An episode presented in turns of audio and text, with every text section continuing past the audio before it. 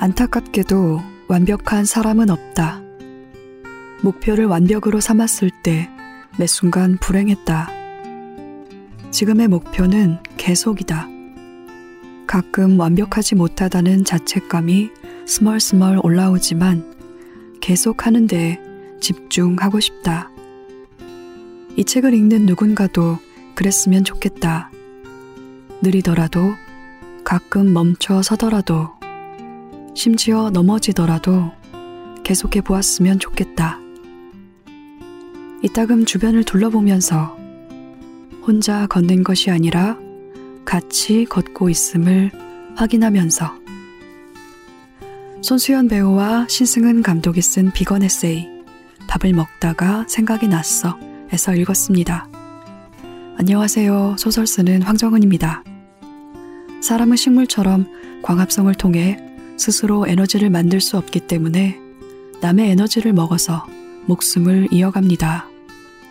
오늘은 매일 우리가 그렇게 밥이라는 이름으로 먹고 있는 목숨들을 생각해 보자고 요청하는 이야기를 만나보겠습니다. 황정은의 야심한 책 시작하겠습니다. 예스24가 만드는 책읽아웃은 수요일마다 이혜민의 요즘 산책, 목요일과 금요일에는 황정은의 야심한 책과 오은의 옹기종기가 격주로 방송됩니다. 수요일에는 요즘의 변화하는 일과 삶을 책으로 만나보는 요즘 산책. 목요일에는 저자와 함께하는 인터뷰 코너. 금요일에는 책임감을 가지고 어떤 책을 소개하는 어떤 책임과 세 권의 책과 만난 세 사람의 일상 이야기 3자 대책이 격주로 방송됩니다. 책읽아웃에 소개된 도서와 저자 인터뷰는 웹진 채널 예스를 통해서도 보실 수 있으니 채널 예스에도 많은 관심 부탁드립니다. 리뷰를 올리실 때는 해시태그 책읽아웃도 잊지 말아 주시고요. 책읽아웃에 광고를 하고 싶은 출판사, 영화사, 음반사 관계자분들은 채널 예스 공식 메일 chyes at yes24.com으로 연락주세요. 우리 함께 읽는 우리 함께 있는 시간 책이라웃 안녕하세요. 찰리신의 다이어리의 발행인 찰리입니다. 찰리신의 다이어리는 21세기 이전 영화를 너무 무겁지도 않게 너무 가볍지도 않게 소개하는 뉴스레터입니다. 옛날 영화들에 관심이 있으시다면 매주 토요일 오전 11시 메일함에서 또 다른 감성을 느껴보세요. 찰리 신의 다이어리는 스티비로 만듭니다. 좋은 뉴스레터를 더 많은 사람에게 스티비. Check it out. 오늘 소개할 책은 한국 SF 어워드 웹소설 부문 대상을 수상한 시아란 작가님의 저승 최후의 날입니다. 2019년 안전가옥 스토리 공모전에서 수상하기도 한 단편 저승 최후의 날에 대한 기록을 장편 소설화 했는데요. 그 과정에서 카카오 페이지 오리지널 웹소설 시리즈로 연재되면서 많은 독자분들에게 오랫동안 사랑을 받기도 했어요. 어느 날 지구가 소행성과 충돌한다면 어떻게 될까요? 인류가 전멸하고 사후 세계에 죽은 자들이 쏟아져 들어오면요. 저승은 과연 무사할까요? 공학 박사이기도 한 시아란 작가님은 SF 소설이 보여줄 수 있는 여러 설정을 기가 막히게 풀어냈고요. 거기에 저승이라는 한국적 사후 세계에 대한 세밀하고도 깊이 있는 묘사와 분석도 더했습니다. 하드보일드한 스토리에 놀라운 상상력을 더한 SF 소설 저승 최후의 날이 궁금한 책읽아웃 청취자분들은 지금 바로 예스24 모바일에서 저승 최후의 날을 만나보세요. 이 광고는 안전가옥과 함께합니다. Check it out. 네, 오늘은 손님 두 분을 모셨습니다. 비건으로, 여성으로, 인간, 동물로, 프리랜서 창작자로 살아가는 두 사람. 밥을 먹다가 생각이 났어를 낸 두 분의 저자, 배우 손수연님과 뮤지션 신승은님을 모셨습니다. 어서 오세요. 안녕하세요. 안녕하세요. 반갑습니다. 반갑습니다. 아, 반갑습니다. 아, 두 분 목소리가 너무 좋아서, 아, 저 나중에 이거 방송 녹음본으로 들어도 정말 좋을 것 같아요. 아이고, 음. 감사합니다. 영광입니다. 작가 소개부터 먼저 하겠습니다. 네. 손수현. 연기를 하고 간간히 글을 쓴다. 2013년에 데뷔해 여러 작품에 출연했다. 2017년 단계적 채식을 시작으로 현재 비건을 지향한다. 고양이 셋과 주변의 개, 여러 인간들과 어울리며 잘 살기 위해 고민한다. 신승은 뮤지션이자 영화 감독, 마더인 로, 프론트맨 등의 영화를 연출했고 정규 앨범 넌 별로 날 안 좋아해, 사랑의 경로, EP 인간관계 등을 발표했다. 2019년부터 비건을 지향했으며 농담을 좋아한다. 네. 뭐 다른 내용 있을까요? 어, 없습니다. 네. 고심해서 쓴 소개이기 때문에. 네. 네. 덧붙이고 싶은 내용은 없었나요? 네, 황정은 작가님의 팬입니다. 아, 네. 고, 고, 고맙습니다. 네. 아, 저, 저는, 네. 저도, 네. 저, 네, 저, 네. 신승은 감독님의 음악을 요즘 많이 듣고 있습니다. 아, 네. 네. 사, 사랑의 경로를 듣고 있는데요. 거기에 내가 신으로 태어난다면 그 노래 저 특히 좋아하거든요. 아, 네. 근데 가사가 네. 내가 신으로 태어난다면 바라지 않는 거야. 그리고 보고 싶다고 말하지 않는 거야. 라는 가사를 쓰셨더라고요. 네. 그거 지금 그렇게 하고 있다는 얘기 아닙니까? 신으로 태어나지 않았으니까, 그쵸. 네. 아, 열심히 하고 계시는구나. 라는 생각을 했습니다. 네, 노력하고 있습니다. 네, 네. 자꾸 바라게 돼서 네. 책도 자꾸 내고 나서 바라면 안 되는데 네. 뭔가를 바라게 되고 네. 네, 이쇠를 바라게 되고 증세를 바라시는군요. 네, 네. 아, 오늘 방송이 좀 보탬이 됐으면 좋겠네요. 어. 증세에. 엄청난 보탬이 될 것 같습니다. 네, 부디. 네. 우선 두 분이 같이 책을 쓴 과정이 궁금한데요. 신승은 감독님과 손수연 배우님이 함께 낸 책, 밥을 먹다가 생각이 났어는 어떻게 만들어졌나요?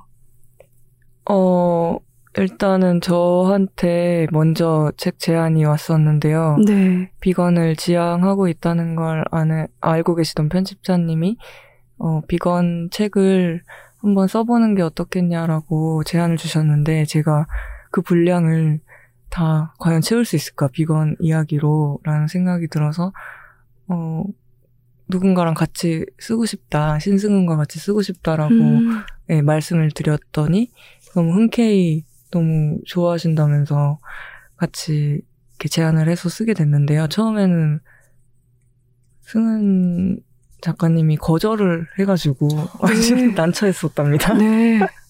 네, 거절했었고요. 네. 왜 어. 거절했어요? 글 쓰는 게 어려웠어요. 용기가 필요한 일이라고 생각이 들었고, 제가, 어, 감히 이렇게 책을 내는데 이렇게 이름을 올려도 될지 고민이 많아가지고 거절을 했는데, 결국에는 어떤 글을 읽어봤는데, 글에 힘이 굉장히 있구나. 그러면서 저도 막 쓰고 싶어지더라고요. 저도 누군가한테 힘을 좀 주고 싶어가지고, 예. 결국에는 계약금을 나눠 갖게 됐습니다. 네. 네, 아쉬웠어요. 어, 떤 글을 읽으셨어요? 이자람 님이, 네. 예, 그냥, 그 블로그 같은 공간에 쓰신 글이 있는데, 음, 그걸 읽는데, 뭔가 막, 기분이 이상했어요. 정의감이 들 때랑 좀 비슷한 마음이 들면서, 좀 울렁거리면서 나도 뭔가 하고 싶다? 그런 생각이 들었습니다. 음, 두 분은 이런 대화를 오늘 처음 나누시는 건가요? 아니요, 저한테 그 블로그를 네. 보여준 적도 있고, 네. 그래서, 어, 이 사람님께 감, 감사를 드립니다. 네. 같이 네. 쓰게 되어서. 네. 네. 밥을 먹다가 생각이 났어는 사이드 A, A와 사이드 B로 구성이 되어 있는데요. 음반 구성 같다는 생각도 좀 했습니다. 어느 분의 아이디어였는지. 요? 저희, 최고라 편집자님 아이디어. 네, 편집을 담당하신 분의 아이디어였군요. 네. 네, 네. 저희는 그냥 그분, 그 밥을 먹다가 생각이 났어. 파트가 나눠지기를 그냥 막연하게만 바랬었는데, 나눠지기를. 네, 네. 그게 이제 좀 1부, 2부처럼 네. 나눠지기를 바랬었는데, 약간 좀 재미있는 구성으로 아이디어를 내서 만들어 주셔가지고, 감사하게 생각하고 있습니다. 네. 두 파트의 어조가 약간 다르더라고요. 네, 맞아요. 네. 의도를 하신 거군요. 네, 그렇습니다. 네. 사이드 A는 비건 레시피를 공유하면서 주로 일상의 이야기가 쓰여진 글이고, 사이드 B는 그보다 조금 더 정치적이면서 직설적인 이야기들이 실려 있더라고요. 네, 그래서 사이드 A로 좀 살살 사람을 좀 꼬드겨서 맞아요. 사이드 B를 읽게 하려고 이러, 이런 구성을 하셨나라는 생각도 했습니다. 어, 완전 정확합니다. 아, 하셨구나. 그런 의도가 있었구나. 그 전국 노래자랑에 보면은 네. 참가자분들이 가끔 그 지역 특산물을 가지고 오셔서 네. 한 입을 이렇게 송해 분에게 드린 다음에 네. 이렇게 노래를 하실 때가 있잖아요. 네. 그런 방식입니다. 그렇군요. 네. 떠먹임이었군요, 사이드 A가. 네. 네, 되게 유효했던 것 같아요. 뭔가 비건이라고 얘기를 하면은 너무 공격적이라고 생각하시는 분들을 음. 종종 만나게 되는 경우가 있어서 좀 별로 그렇게 어렵지 않고 이렇게 재밌게 잘 먹으면서 살 수 있다라는 걸 좀 보여드리고 싶었습니다. 네. 음. 레시피도 되게 따라하기 쉽고 네. 재미있더라고요. 네, 그 쉬운 네. 음식으로 네. 하기도 했어요. 네. 저는 그 레시피 중에서 두부가 조금 궁금했거든요. 음. 두부는 두부를 어디서 공급을 받으시는지 궁금했어요. 마트. 마트입니까? 네. 네. 원래 시장에서 사면은 플라스틱도 덜 나오고 그런다고 하는데 아직 거기 단계까지 못 간 것 같습니다. 네. 음, 근데- 그러시구나. 진짜 좋은 두부를 먹어본 적이 있거든요. 네. 그것은 그 식당 이름 말해도 되나요? 네, 뭐, 네, 말씀하셔도. 황금콩밭. 황금 콩밭이요? 아, 네. 적어놔야지. 어디에 있는 식당입니까? 거기 어. 한두 종, 두 지점이 있는데. 네, 아현동에 한 군데 있고 저기 서초동 쪽에 한 군데 있는 걸로 알고 있어요. 음. 근데 거기가 두부가 테이크아웃이 된단 말이에요. 그래서 네. 한모를 포장을 친구가 해다 줘가지고 음, 그걸 삶아 먹었는데 아, 역시 수제는 좀 다르다. 네, 다르죠. 네. 네. 저는 파주에 사는데 거기도 파, 그, 두부 전골집이 있어요. 근데 음. 거기 두부가 엄청 맛있어서. 어디죠? 근데 두부가 한 모에 11,000원이에요. 아, 아, 어 맞아요. 여기도 있어요. 네네네. 수제 두부라. 근데 그걸 제가 전골은 안 사 먹고 가끔 들러서 두부를 샀거든요. 음. 그랬더니 안 파시더라고요, 이제. 아, 아, 진짜요? 음. 네, 장사해야 된다고. 아, 안 팔아주세요. 그래서 다른 분들은 비건 지향하시는 분들은 두부 많이 드시잖아요. 네, 그쵸. 어디서 공급 받으시는지 궁금해서 여쭤봤습니다. 네. 마트에서 하나 뱉었네요. 사먹습니다. 황금콩밥과 네 알겠습니다. 에세이 작업을 두 분이 이번에 하셨는데 전에 작업을 해보셨나요? 어 에세이 작업이요. 네. 아니요. 이번에 처음 하신 건가요? 네. 네. 그렇습니다. 아, 그, 공동 저자로 한 네. 꼭지 참여를 하- 해서 책으로 나온 게 있긴 한데, 이렇게 많은 분량을 써본 거는 이번이 처음이었어요. 네. 네. 신승은 감독님은 어떠세요? 저도 처음입니다. 네. 너무 네, 딱딱하게. 늘좀 네. 네. 처- 보고 처음이군요. 대화를 할 때. 괜찮습니다. 제가 보면 됩니다. 네. 에세이 작업이 저도 최근에 한 적이 있는데 정말 어렵더라고요. 어, 저는 주업이 소설을 쓰는 건데 네네. 에세이를 써보니까 참 어렵고 이 에세이라는 장르가 나를 내세우면서 그러면서 또 뭐 본이든 아니든 네. 자신을 들키는 일이기도 하잖아요. 네. 그래서 그렇게 글을 쓰는 동안에 내가 이걸 할 수 있는 이야기인지 혹은 해도 되는 이야기인지 이런 고민들을 하셨을 것 같아요. 두 분도 네. 어떠셨나요? 어, 사실 해야 하는 이야기가 있었고, 책, 책의 어떤 주제라든지 이 책을 쓰는 애초에 목적이 정확하게 있었으니까, 근데 그것을, 어, 뭐, 루포처럼 뭐 제가 막 그걸 한, 한 책을 다 완성할 수 없고 이걸 에세이 형식으로밖에 할 수는 없었던 것 같아요. 근데 그 에세이를 쓰는 과정에서 계속 들었던 의문은 아, 사람들이 이걸 궁금해할 할까? 내 네. 얘기를? 맞아요. 그거 이거. 그냥 일기장에 음. 쓰면 되는 거 아닐까? 막 그런 것들을 계속 의심했던 것 같고, 또 친구들 얘기가 많이 나오다 보니까, 네. 이제 친구들한테 써도 되냐고 계속 물어보는 과정들이 있었고, 음, 사실 제 얘기보다 이제 친구들하고 같이 사는 얘기가 조금 네. 우려되는 부분들이 있었어요. 좀 음. 미화도, 미화를 시켜야 되는 건가? 네. 미화가 어느 정도 들어갔을까요, 그러면? 어, 미화, 싸우는 얘기는 안 들어갔으니까. 네. 네, 미화가 좀 네. 있었다라고 볼 수 있을 것 같네요. 네. 선별이죠. 네, 그쵸. 미화라기보다. 네. 신승훈 감독님은 어떠셨어요, 이 작업이? 어, 저는 가사를 쓸 때 보통 제 얘기로 많이 쓰는 편이거든요. 근데 이제 에세이는 가사는 좀 줄여서 써도 되고 축약을 할 수 있고 좀 두루뭉술하게 써도 되 는데 에세이는 그 숨을 데가 없더라고요. 그쵸. 예. 행간에 숨을 수도 없고, 그래서 좀, 아, 좀, 저도 그 걱정 많이 했어요. 누가 이걸 궁금해 할까? 그리고 과연, 어, 이- 나라는 사람을 이렇게 얘기했을 때, 어, 가족들은 어떻게 생각할까? 어. 가족들은, 저희 원가족은 저에 대해서 잘 모르거든요. 음. 근데 이제 책을 보면 나에 대해서 좀 알게 될 텐데, 그게 좀 많이 두려웠어요. 감독님의 글에서는 많은 걸 좀 숨기는 것 같다는 생각도 들었어요. 많이 망설였겠다는 생각도 했습니다. 네, 많이, 어, 드러났네요. 네. 무엇이요? 숨김이, 숨김이 드러나는. 네, 그거 어떻게 안 드러났죠, 그것이? 뭐, 뭐 어떤 상황으로 걱정이 많았고 우울했다라거나 그러니까 감정이나 이런 것들을 이야기할 때 원인이나 어떤 상황을 얘기하지는 않으셨잖아요. 네. 그래서 아, 많이 고민하셨겠다라는 생각을 했습니다. 네, 그런 지점이 고민이 많았고, 또 책에 너무 넋두리 하는 건 아닌가? 네. 내가 하소연하는 건 아닌가? 노래 만들 때도 그런 걱정을 많이 하는데, 네, 그런 걱정도 많이 했어요. 근데 음. 제가 아는 승은은 어떤 글을, 오, 이 정도까지 표현을 그래도 하네라는 생각을 했었어요, 오히려. 그래서 네네. 네. 이렇게라도 쓰는구나.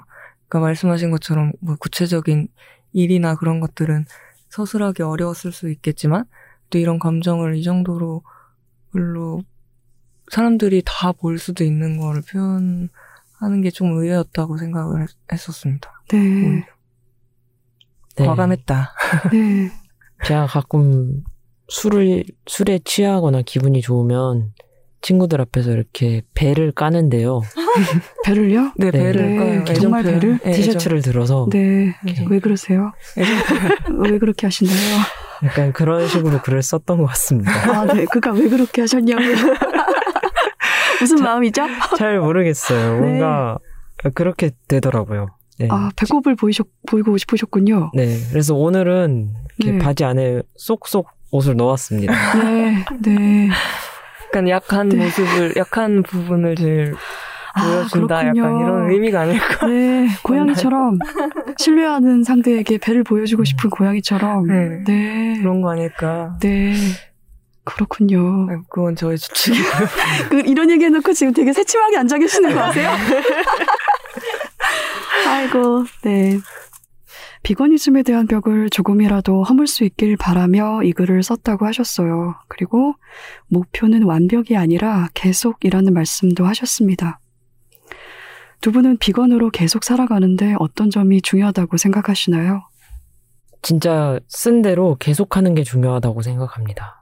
저는 뭐 한 번 어쩌다가 어쩔 수 없는 경우에 뭐 식당에 김치에 젓갈이 안 들어간다 그랬는데 사장님이 주셔놓고서는 조금밖에 안 들어간다. 네. 뭐 이렇게 말씀하실 때가 있거든요.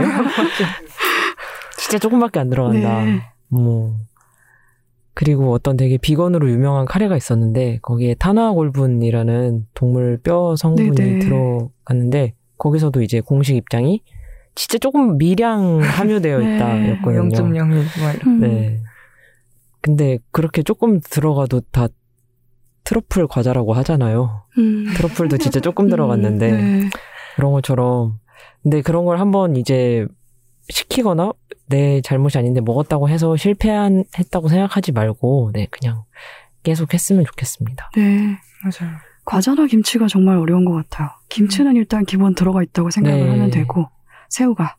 그리고 과자도 네. 제가 지난번에 여기 녹음 왔을 때 너무 배가 고파서 여기 바구니에 비치된 간식 중에서 과자를 어, 먹었거든요. 네. 두 조각을 먹었는데 커피 맛 과자였는데 근데 거기에 소가 들어가 있더라고요. 네, 아, 맞아요. 그런 식으로 네. 다 들어가 있어. 네, 다 들어가 있더라고요. 웬만한 과자나 이런 것들은.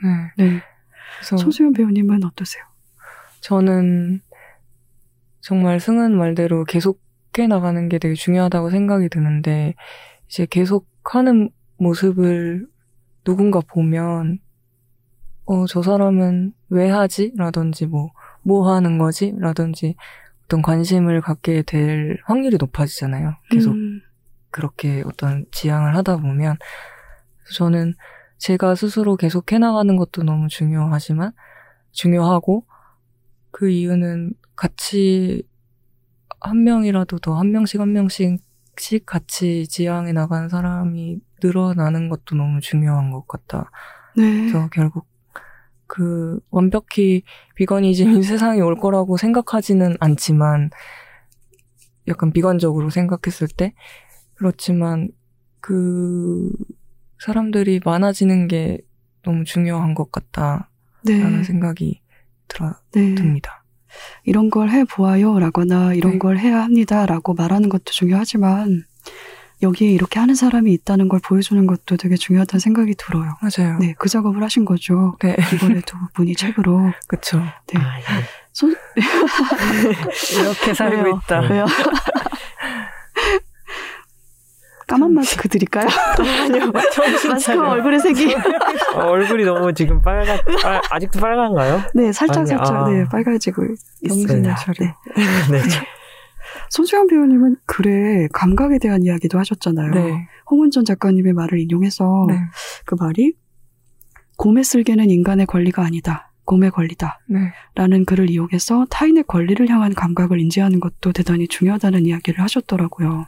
많이 공감했습니다. 아, 감사합니다. 완벽과 계속에 대해서는 또 이 책에서 이런 부분도 있습니다. 두 분 이렇게 쓰기도 하셨어요.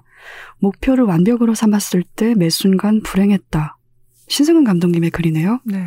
지금의 목표는 계속이다.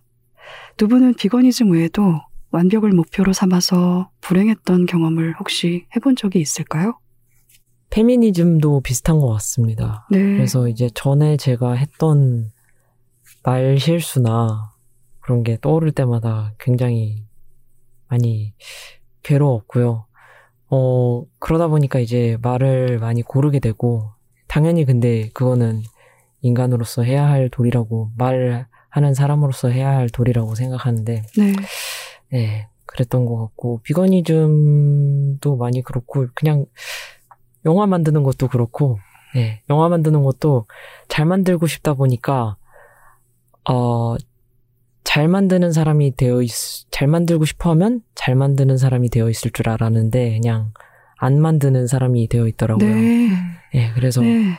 못 만들자라고 목표를 삼아서 새해가 와서 영화를 좀 못 찍자라는 목표를 삼고 찍었던 게 마더인로였고요. 음. 네.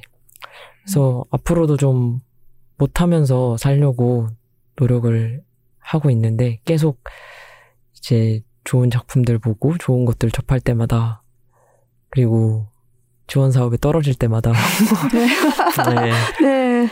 네. 못난 자신을 탓하게 되죠. 네. 네. 저는 마더인로를 이틀 전에 봤거든요. 어. 두분 오신다 그래서 아, 파플레이에서 찾아서 봤습니다. 감사합니다. 근데 그 영화에서 그 셀리죠. 셀리가 오드리 배웅하면서 네, 네. 안녕히 가시라고 네. 뒷말을 흐리면서 그 네. 말을 하잖아요. 네. 아, 근데 왜 이렇게 눈물이 나는지. 아, 그, 그 영화 원래 눈물 나라고 의도하고 만드신 영화인 건가요? 아, 막 의도는 아닌데요. 네. 아, 현장에서 저도 조금 울긴 맞아. 했습니다. 아, 그쵸. 장면 네. 찍는데 네. 제 감독님이 그 울어가지고 오드리 역할 맡으신 분도 네. 눈에 이렇게 눈물이 살짝 고여 있던데 그게 원래 대본에 있었을까요? 아니요, 대본에 없었습니다. 네, 네, 네. 그 많이 울었어요. 아, 보면서 그 장면에서. 진짜요? 네, 그 장면에서 우- 운 사람 저뿐인 줄 네. 알았어요. 한분 추가됐다. 네. 울었어요. 그리고 마지막에 벨 누르는 소리로 끝나잖아요. 영화가 네. 너무 상큼하고 음. 좋더라고요. 아. 누굽니까? 누가 찾아온 거죠? 어, 매번 다르게 답변하는데요. 네. 이 질문을 굉장히 많이 받아서. 근데 어떤 GV에서 중학생 그 여- 동아리 분들하고 GV를 한 적이 있는데 한 중학생 분이 그렇게 말씀해 주시더라고요. 거기에서 배를 눌러야 할 것은 우리 사회라고 네, 말씀을 해 주셔서 우와, 네, 세상에. 그 때부터 그걸로 정했습니다. 일종의 예전에- 컨닝을 하신 거죠. 네. 네. 예전에 답변할 때 택배라고 그렇게 대답하시다가 갑자기 고급스러워졌네. 네. 답변이. 아, 네. 저는 엄마일 것 같다 생각을 좀 했거든요. 음. 네, 마더인로가 방문을 하셨구나. 네. 라는 생각을 했는데. 희망 그건 진짜 희망인 거. 혹시 그게 희망일지 바라- 뭔지는 바람? 모르겠어요. 네. 어떤 태도로 음. 그분이 방문했을지는 알 수가 없으니까. 그쵸. 음. 네. 뒤집어 엎으러 오셨을 수도 있고. 어쨌든 그 두 사람은 맛있게 김치찌개와 밥을 먹고 네. 네. 벨이 눌렀을 때 공포심으로 바라보는 게 아니잖아요. 네. 어, 누구지? 하면서 바라보잖아요. 그래서 그 표정들이 되게 좋더라고요. 어. 좋았어요. 역시 배우분들의 연기가 네. 이렇게 작품을 완성시켜 주신다. 그랬던 것 같습니다. 네. 네. 목표를 완벽으로 삼았을 때 매 순간 불행했다라는 글을 읽으면서 저는 리베카 솔릿의 글이 생각나기도 했거든요. 음. 리베카 솔릿이 완벽은 완벽하지 않은 것을 완벽하지 않은 모든 것을 하찮은 것으로 만든다는 음. 뉘앙스의 글을 쓴 적이 있어요. 그리고 맞아. 완벽에 대한 집착이 그럭저럭 괜찮은 것을 사라지게 만든다. 맞아. 음. 라는 이야기도 있었거든요. 근데 감독님 말씀 듣고 보니까 그 생각도 나고 그러네요. 또 채식이나 비건을 시도하는 분들이 그런 완벽함을 혹은 또 완벽하지 못한 것을 고민하다가 네. 아예 시도를 안 하거나 네. 포기하게 되는 경우도 많은 것 같아서 네. 네, 결국 그게 그리고 자기 자책으로 돌아오면 그렇죠. 음. 네, 이제 계속 해나갈 동력을 좀 네. 잃게 되는 것 같아서. 그렇죠. 네, 네, 승은은 또 특히 조금 더 어떤 시작을 할 때 결과치를 예상하는 편인 것 같아, 네, 같거든요. 근데 네, 그것에 대해, 그러면 조금 이렇게 한 발자국 떼기가 좀 어려워지잖아요. 네, 그래서 옆에서 계속 부축입니다. 네. 어떻게 붙이시나요? 넌 짱이야. 아, 그냥 해. 네. 기대값을 항상 먼저 세워두고 하시는군요. 네, 좀 그런 편이에요. 네. 그래서 아 이거 안 될 거야, 안 될 거야 아마 이 네. 생각을 많이 하고. 그것이 기대값입니까? 네. 아, 네. 신승은 감독님은 말장난을 좋아한다고 쓰셨어요, 책에. 네. 네. 장난을, 그런 말장난을 하고 싶은 마음이 주로 언제 발동되는지 궁금합니다. 거의 매 순간 순간. 매 순간. 드는 것 네. 같아요. 그래서 뭐 좀 심각한 상황에서도 자꾸 그런 생각이 나서 좀 이렇게 웃음 참느라 혼자서 괴로울 때도 있고. 아, 그거 저 뭔지 저도 알아요. 네, 꼭 심각할 때 더막 네네. 웃기는. 네. 막 발작처럼 속에서 네. 그럴 때 있죠. 네, 그 얼마 전에 공연에서도 얘기를 했었는데 제가 결혼식에 간 적이 있었거든요. 성당 결혼식을 갔었는데 되게 엄숙하고 되게 성스러운 결혼식이었어요. 뭐, 뭐 하소서 이런 약간 어조의 네. 결혼식이었는데 생전 웃기지도 않던 그런 박명수가 했던 이행시가 떠오르는 거예요. 그 네. 펭귄 이행시인데 네. 팽현숙 빈카 그게 떠올라서 네. 그게 그때부터 막 아 진짜 너무 힘들더라고요. 네, 네. 근데 그거를 저희 다 네. 친구들 옆에 있었는데 그걸 갑자기 문자로 전송을 한 거예요. 네. 단톡방에. 그 테러를 하셨군요. 그래서 진짜 그 줄, 줄 진짜 소토화 네. 네. 네. 민폐였습니다. 어. 그분은 행복하게 잘 살고 계시기 때문에 네. 네. 네. 그래서 어떻게 수습하셨어요? 그 상황을? 그냥 서로를 네. 이렇게 네. 잡아가면서 잡아가면서 네, 서로가 서로. 네. 감독님 사주나 신점 혹시 자주 보러 가세요? 어? 글에 써 있어서. 아, 네, 뭐 쓰고서는 뭘 몰랐다는 듯이 그렇게 말씀 반응을 하시니까. 아니, 면발 좋아하냐는 질문도 들으셨다면서요. 아, 네네. 네, 책에 있습니다. 그 내용이. 사주나 신점을 네. 저는 별로 이제 큰 관심이 없는데 그 노래도 있잖아요. 올해 운세라는 노래. 아, 네, 네. 네. 꽤 관심이 있는 것 같습니다. 근데 이게 옆에 계신 손수연 작가님이 굉장히 관심이 많으셔서 지금 막 사주. 공부하고 네. 사주를. 막 봐주고 네. 업데이트 네. 배워가는 단계니까 이제 네. 사주가 업데이트가 되거든요. 새로운 네. 걸 알게 될 때마다. 운명이 제 운명이 매일 바뀌고 있어요. 그래요. 네. 네, 유튜브 선생님에 따라서 네. 제 운명이 아주 바뀌고 있고 네. 그래서 아까 시작을 하기 어렵다 이것도 네. 사주에 다 나와 있어요. 아, 그래요? 네. 어. 시작을 잘하는 사주시고 네. 손수연 작가님은 네. 사실은 그래서 아무튼 근데 사주를 그렇게 막 네. 안 믿고 좋아하지 그러니까 좋아한다기보다는 별로 신경을 안 쓰다가 최근에 이제 좀 관심 관심 없어요. 네. 없어요. 그냥 재미로 보는 재미- 편입니다. 네, 재미로. 네. 네. 근데 신점은 좀 재밌더라고요. 네. 그분은 왜 그런 얘기를 하셨을까요? 면발 좋아하냐는. 오, 보여서 보, 그게- 보인 보인다고 하셨어요. 면발이 보이고 뭐 소주병이 네. 보인다. 네. 소주병. 네, 그래서 아이씨 아, 무릎을 꿇었죠. 네. 면발 좋다, 면발 좋아하는 질문이 저는 수명이 길다는 말을 애둘러서 한 건가라는 생각도 했거든요. 오 아, 그런 얘기 들으셨어요? 아니요. 아니요, 그냥 네. 뭐 궁한 게 있어가지고 네. 뭐 라면이나 이런 거 그냥 먹고 싶으면 먹으라고. 네. 아, 네, 수명과는 무관한 그냥 네, 그렇군요. 그냥 되게 쩍- 오래된 쩍쩍박 사셨어요. 그렇구나. 구렁이가 있다. 아, 사죄. 아, 예, 그 주변에 그, 네. 그래서 그뭐 쫓아내야 된다. 네. 그때 면이 좋다 막 이러셔가지고 네. 구렁이를 먹어요. 놀아내는데 면이 좋대요. 그냥 그 푸는데 그 면발이 네. 좋다 그러셔. 면발이. 네. 왜좀 닮았는데? 네? 구렁이하고 면발 면발하고. 닮았잖아요. 왜 좋, 왜 쫓아낼 수 있지? 면으로? 모르겠습니다. 네. 네. 음. 되게 좋은 선생님이셔가지고 네. 약간 심리 상담 받듯이 네. 음식 가서 그래요. 네. 음.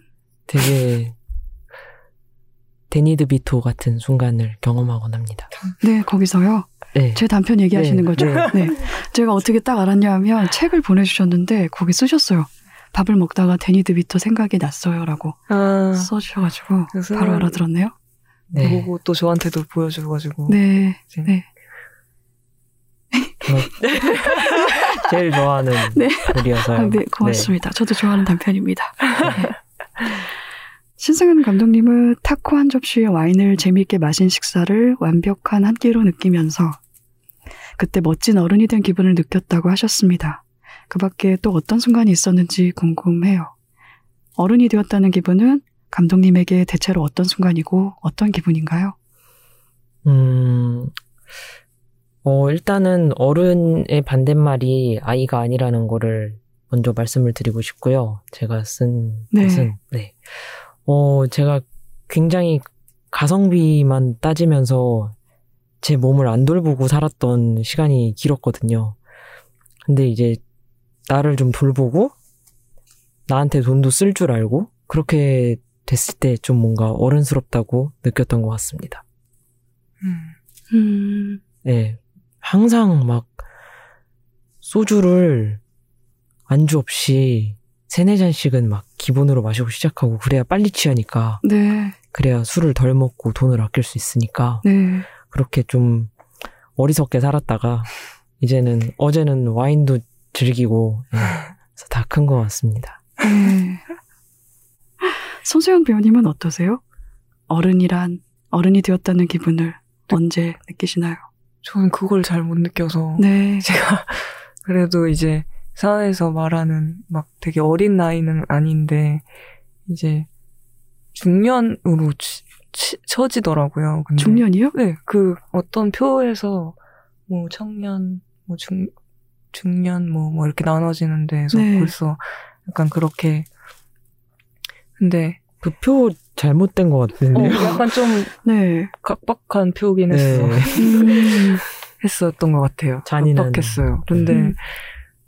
어쨌든 그런데 항상 친구들한 친구들한테 약간 그게 좀 컴플렉스처럼 있기도 한 것 같아요. 뭐냐면 누군가가 저를 좀, 좀 든든하게 생각해줬으면 좋겠다. 네. 근데 어른이라는 존재, 승현이 말대로 어린이의 반대말이 어른은 아니지만 그 어떤 의미에서 조금 누군가에게 든든하고 그런 존재였으면 좋겠는데 저는 항상 뭔가 철이 없는 느낌이 제 스스로 계속 들어가지고 멋진 어른이 되고 싶어 뭐라고 친구들한테 얘기를 해요. 네. 멋진, 멋진 어른은 어떤 어른일까요? 뭔가 할 일도 잘 하고 스스로 뭔가 돈도 잘 벌고 네. 약간 내 삶을 잘 꾸리는 음. 뭐 집안 정리도 뭐 잘 하고 어, 모르겠습니다. 자본주의 어른. 자본주의 형 어른. 뭐라지? 이게 되게 추상적인 느낌인데 음. 조금 제가 봤을 때 너무 어, 멋진 어른 같은 분들이 막 계시단 말이에요. 음. 뭐 근데 누군가 저를 봤을 때는 그냥 되게 철없이 볼 것 같아서 약간 갑자기 한탄을 하- 하게 되는데 음. 아닙니다. 음. 철없는 어른도 있을 수 있죠. 맞아요. 음. 그냥 저의 바램인 것 같아요. 음. 뭔가 멋있는 사람이 되고 싶다. 네. 음. 이렇게 말하는 것 자체가 철이 없. 그럼 어른이 아니라 멋있는 인간이 되고 네, 싶다인가요? 근사한 네, 인간이 어, 되고 멋있는- 싶다? 네. 멋있는- 네. 그러니까 뭔가 일을 하면서 조금 존중 그래야만 존중받는 것 같다라는 생각이 들어서 그런 것 같아요. 네. 네. 그건 그 사람들이 잘못된 것 그러니까요. 같아요. 어. 음. 그래서 맞아요. 근데 이제 한 친구도 비슷 같은 업계인데 다른 일을 비슷한 업, 아 같은 업계에서 다른 일을 하는 친구도 조금 나이가 어리다라고 이제 생각이 들면 조금 자기를 좀 무시하거나 일을 하는데 조금 어려움이 있어가지고 화장을 막 세게 하고 네. 엄청 강하게 나이를 빨리 먹고 싶어 하는 친구도 있었고 네. 그런 부분에 있어서 저도 약간 그런 비슷한 맥락인 것 같아요. 근데 약간 음. 질문의 맥락하고는 다르긴 하지만 음. 사회가 잘못했다. 네, 네. 그쪽이 잘못한 것 같아요. 맞아요, 음. 맞습니다. 손수연 배우님은 다큐멘터리 왓더 헬스를 보고 나를 위해서 비건 지향을 결심했다고 하셨습니다. 시작은 그랬지만 목적은 바뀔 수 있다는 믿음이 있다고도 하셨는데요. 손수연 배우님의 비건이즘의 목표는 어떻게 변했나요?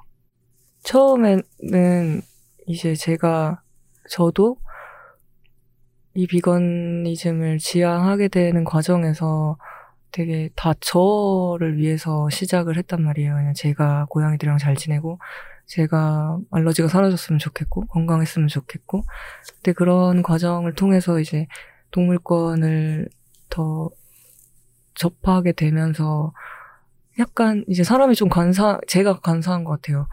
그러니까 제가 그 과정을 순, 어느 순간 잊었던 순간이 있었어요. 제가 마, 마치 태어났을 때부터 막 무결한 사람인 것 음, 마냥. 근데 원래 동물권에 관심이 있었던 네. 것처럼. 엄청 네. 소비하고 착취하면서 살았으면서 근데 이제 그런 생각이 들고 나니까 어 그런 생각이 들고 나니까 쓰- 들고 나서 쓸, 썼던 문장이었는데 어 누구든지 어떻게 시작을 하 어떻게든 시작을 하고 나면 모두가 그런 건 아니겠지만 그래도 시작을 하고 나면 더 많은 사람들이 이 가치에 관심을 가지고 지향을 하게 될 수 있지 않을까라는 생각을 저를 통해서 저는 그냥 생각을 하게 됐던 것 같아요. 그래서 저는 이게 그 어떤 대숭고한 가치라든지 네. 대단한 게 아니어도 그냥 많은 최대한 많은 사람들이 비건이즘을 접하고 그렇게 만들어진 세상을 조금 많이 마주할 수, 마주쳤으면 좋겠다. 그래서 그러려면 책에도 서술되어 있다시피 조금 세- 환경이 바뀌어야 되는 것도 맞고 어쨌든 마트에 갔을 때 비건 코너가 있어야 사람들이 어 이건 뭐지 하면서 관심을 그렇죠. 갖게 될 거 아니에요. 그러 그러니까 개개인에게 개인의 어떤 그런 순간들이 오길 바라는 마음으로 바뀌게 된 것 같아요. 네. 처음에는 네. 그냥 조금 배척 네. 약간 윤리적인 잣대를 막 들이대면서 네네. 제가 뭐라도 되는 듯이 네.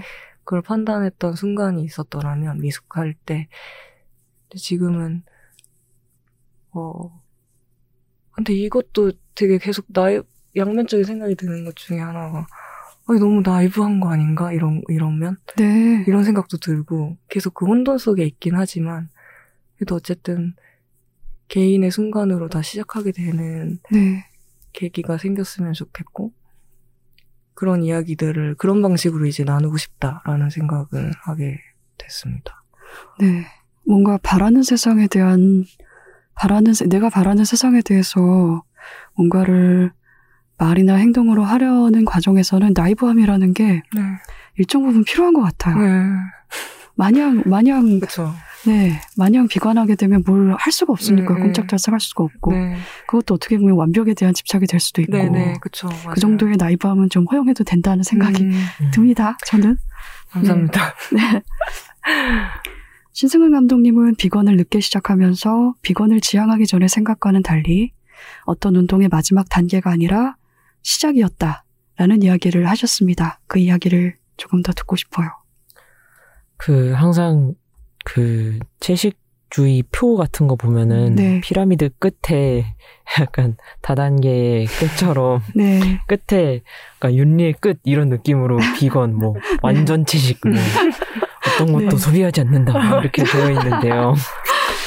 어 그래서 비건을 하게 되면은 나는 윤리의 끝에 도달하는 것인가? 막 약간 네. 그런 것인가 그런 생각을 했었는데 사실 식생활만 바꾸는 게 아니라 그때부터 모든 것이 시작이더라고요. 네. 그래서 지금은 피라미드 모양이 아니라 모래시계 같은 모양을 생각하고 있는데요. 음, 그 위에 더 많은 세계가 있는 것 같아요. 뭐, 동물을 착취해서 만든 제품들 소비하지 않는 것도 그렇고, 친환경 제품 사용하는 것도 그렇고, 동물 실험하지 않는 제품 사용하는 것도 그렇고, 뭐, 플라스틱 안 나오는 샴푸바라든지, 뭐, 행주 사용하기, 뭐, 대나무로 만든 물티슈 사용하기, 뭐, 나무가 15분의 1그루인가 밖에 안 들어간 휴지가 또 판대요. 그래서 네. 그거를 주문해서 사용하고 있는데, 그러면서, 아, 이 탄소 발자국은 어떻게 하지? 이 생각을 하고 있지만, 네. 그러다 보니까 어떤, 진짜 끝이 아니라 시작이구나, 생각의 시작이구나 싶더라고요. 네. 먹거리에서 시작해서 결국은 행성 공동체 네. 쪽으로 점점 더 넓어지니까 생각할 게 더 많아지고 걱정거리도 많아지고 약간 죄책감도 많아지고 네, 그런 것 같아요. 맞아요. 참고로 제가 두 분의 교보문고 인터, 인터뷰 영상을 봤습니다. 아, 네. 네, 6분 남짓의 그 영상을 봤는데 거기서 거기서 신승훈 감독님이 추천의 말로 그 얘기를 하셨어요. 비건으로 완성되는 것이 아니, 아니고 음, 끝이 아니고 시작입니다. 음. 근데 그 말을 추천의 말로 하셨단 말이죠. 네. 그래서 이거는 유혹의 말로 적합하지 않다. 마치 각오하시오. 우리 같이 해봅시다. 정말 좋아요. 이거 해봐요. 이렇게 막 이거 좋은 거예요. 이게 아니라 각오하십시오 라고 들려서 그런데 아 이분이 이 감독님이 홍보에 능하지 않구나라는 아, 생각을 저는 했습니다. 네. 어떠신가요? 네, 그런 것 같습니다. 네. 비건 하시고, 네. 윤리의 끝에 한번 같이 다다라 봅시다. 네. 현자의 자리에. 아, 아, 본인이 그렇네. 어떻게 보면 또 본인이 거기서 거기서 더 필요 그. 그 모래시계 꼴로 위로 점점 더 번, 번져, 번져 올라가는 관심사가 확장되는 그 과정에서 대단히 네. 큰, 큰 쇼크를 받으신 것도 같아요. 음, 그러니까 네. 추천의 말로 그 네. 말을 하신 게 아닌가 맞아요. 싶기도 했습니다. 엄청 같이 지내는데 네. 되게 많은 걸 되게 많이 실천해요. 훨씬 네. 많이. 그래서 네. 제가 눈치가 보일 때가 있어요. 네. 써도 되겠지. 뭐. 물티슈 하나 써도 되나? 좋은 거죠. 눈치를 네. 본다는 걸. 네. 눈치 보는 사이시로군요. 네. 그런 부분에서. 네. 사이드 B에는 조금 전에 이야기가 나온 비건의 단계를 설명한 글이 실려 있습니다. 상황에 따라서 어패류와 육류를 먹는 flexitarian부터 비건까지 여섯 단계로 나와 있는데요. 두 분은 페스코 베저테리언부터 시작했고 지금은 비건으로 살고 계시는 거죠. 네. 비건 지향으로. 네. 네. 이 과정에서 각 단계를 강박이나 혹은 좌절로 경험한 적은 없었나요? 있었다면 또 어떻게 균형을 잡았는지도 궁금합니다. 음, 저는 굉장히 뿌듯해 하면서 페스코 베지테리언 시절을 보냈던 것 같아요. 네. 그래서 비건을 가기 위한 단계가 아니라 그 단계에 머무르면서 굉장히 그 물살이들을 소비를 많이 하는 그런 음. 사람이 됐었고 근데 그러다가 어, 느날 갑자기 내가 종차별주의자인가 그 음. 생각이 들더라고요. 네. 그러고 얼마 안 돼서 비건이 됐던 것 같습니다. 음. 그러니까 음. 진짜 정말 승은 말대로 저도 되게 오랜 시간 동안 페스코도 아니었고 사실은 폴로 단계로 살았는데 네. 어 그거에 대해서 엄청 뿌듯했었던 것 같아요. 그, 아, 이 정도면 됐다. 이 육류 가 디폴트인 세상에서 이 정도면은 나 할 만큼 하고 사는 거 아닌가? 라는 생각을 했었고, 그것에 대한 반증으로 예전에 한번 술을 먹는, 먹으면서 이제 우리 그때 논비건 때라고 한 친구가 얘기를 했었어요. 근데 제가 그때 엄청 발끈하면서 나 논비건 아니어서 포- 나 페스코였는데? 이러, 네. 이- 근데 논비건이잖아요. 네. 근데 그런, 그런 반응을 저도 모르게 네. 즉각적으로 팍 나오는, 아, 나왔던 순간이 있었어요. 네. 그러고 나서, 아, 진짜 이거 엄청, 인간, 이, 이다. 나, 나 네. 엄청난 인간이구나라는 음. 생각을 그때 했었는데, 어, 그런, 그런 시간이 저는 되게 길었거든요. 한 이, 2년? 3년 정도를 그 정도 그렇게 닭을 소비하면서 페스코라고 믿으면서 살고 근데 거기에 대해서 저는 전혀 죄책감이 없었던 것 같아요 그때 근데 이제 비건을 지향하고 되게 비건이라는 게 여기 나와 있듯이 식생활이 아니라 정말 생활 전반에 다 걸쳐져 있다는 생각까지 미쳤을 때 비로소 약간 그 과거의 무언가들이 다 스쳐 지나갔다. 그런 오히려 비건을 지향하고 나니까 더 어떤 예전의 죄책감들이 밀려오고 그리고 지금도 뭐 운전을 하든 그냥 살면서 사람이 인간이 삶을 살아갈 때 동물을 소 착취하지 않는 건 아무것도 없는 그렇죠. 네.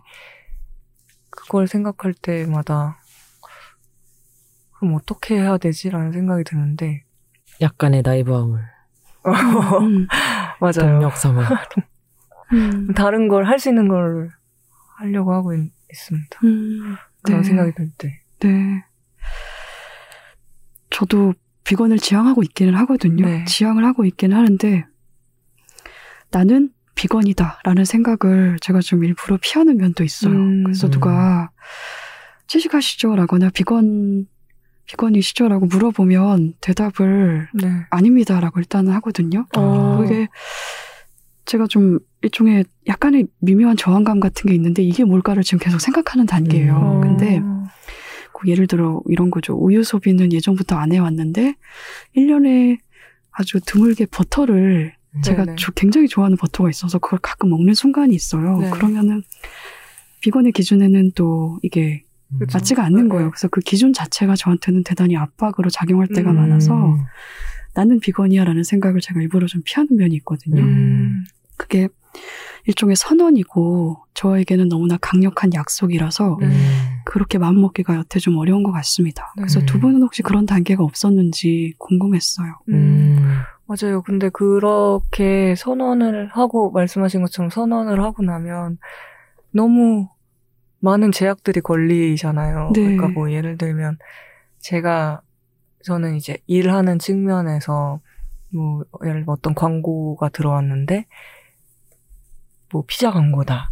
그러면 이제 못하는 네. 거죠. 근데 그럴 때 이제 인간적인 게 딱 들어오는 거예요. 그러면 나는 돈을 어떻게 벌지?